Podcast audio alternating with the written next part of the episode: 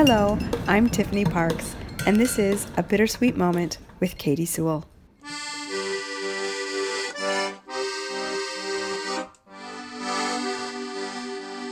Hello, this is The Bittersweet Life. I'm Katy Sewell, and this is your midweek bittersweet moment. And today I'm recording this outside in my backyard, uh, just to give you a little Seattle atmosphere while we talk.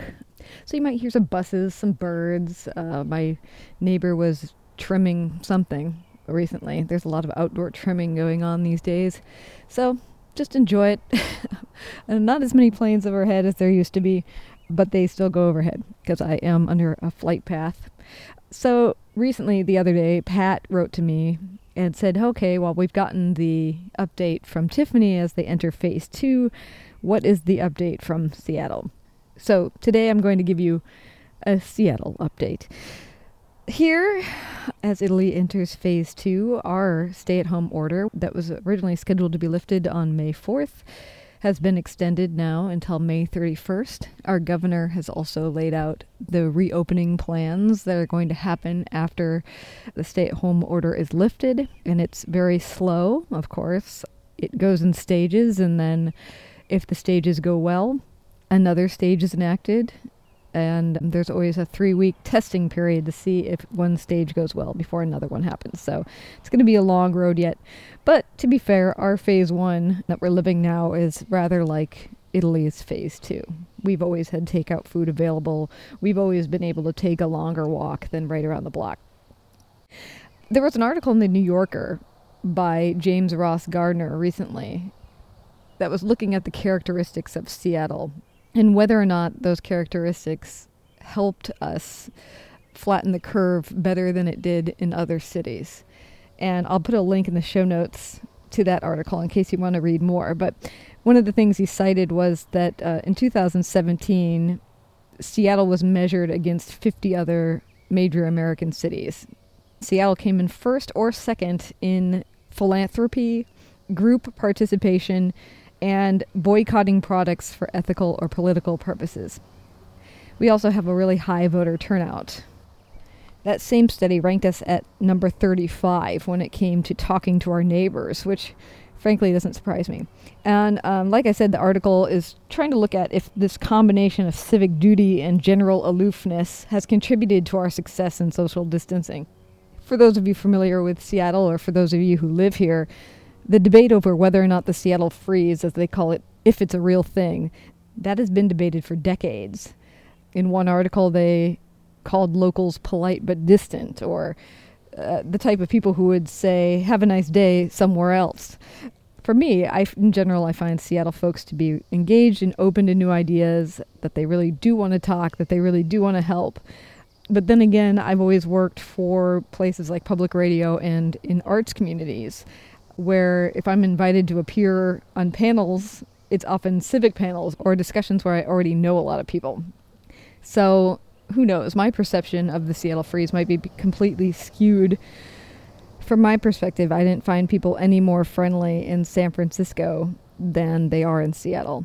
And I don't think that we can be compared up here in the West or over here in the West, I guess, to people down in the South where New Orleans residents invite you to every little thing that they're doing, and people get in 20 minute discussions in a grocery line.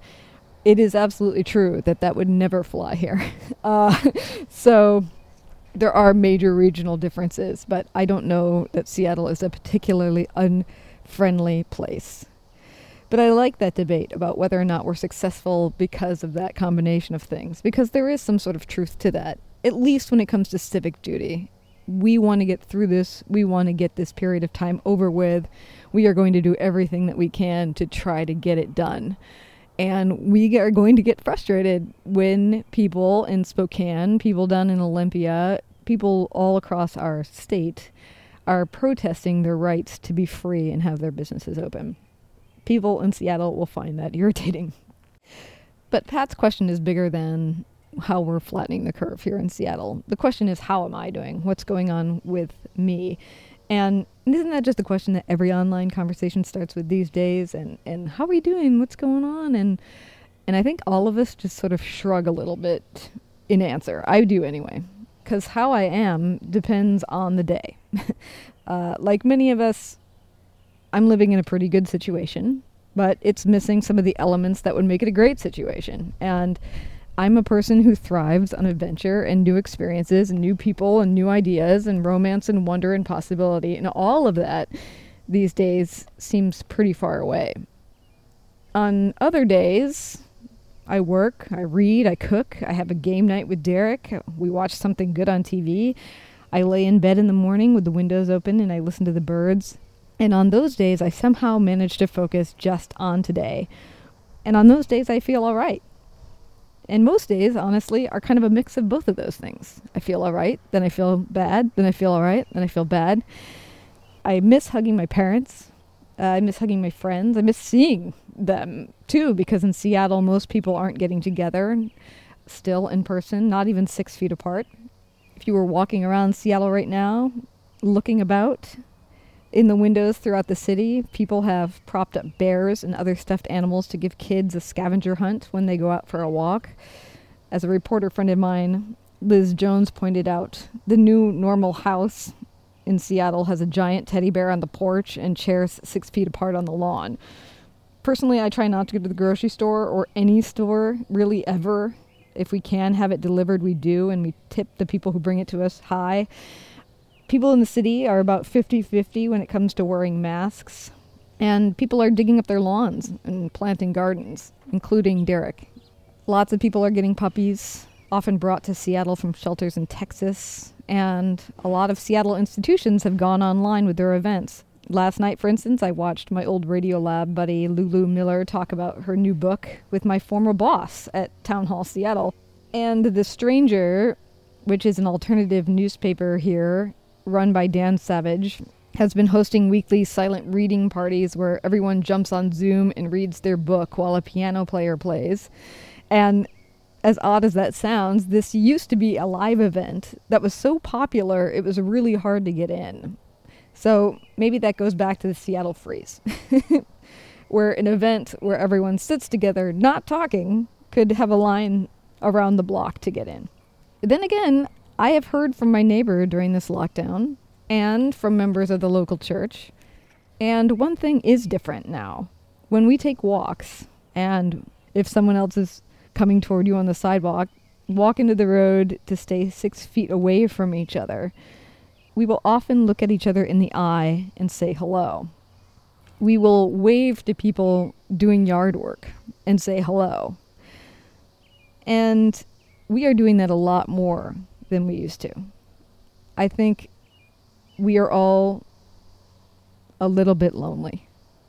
And I think we recognize that we're not absolutely alone. We are walking into the street to avoid another person who is actually there. And so, for the first time, maybe in some cases, people are saying hello when they wouldn't have before.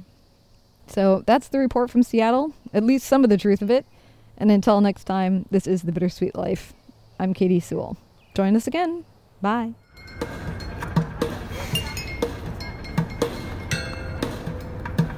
Thanks for joining us. Subscribe to the show if you haven't already, and if you love it, leave us a good review. And please tell all your friends about us. Also, if you have an idea for a bittersweet moment, send it to us by email or voice memo. We're at bittersweetlife at mail.com or you can just find us at the contact page at thebittersweetlife.net or on all the social medias. Just search for The Bittersweet Life.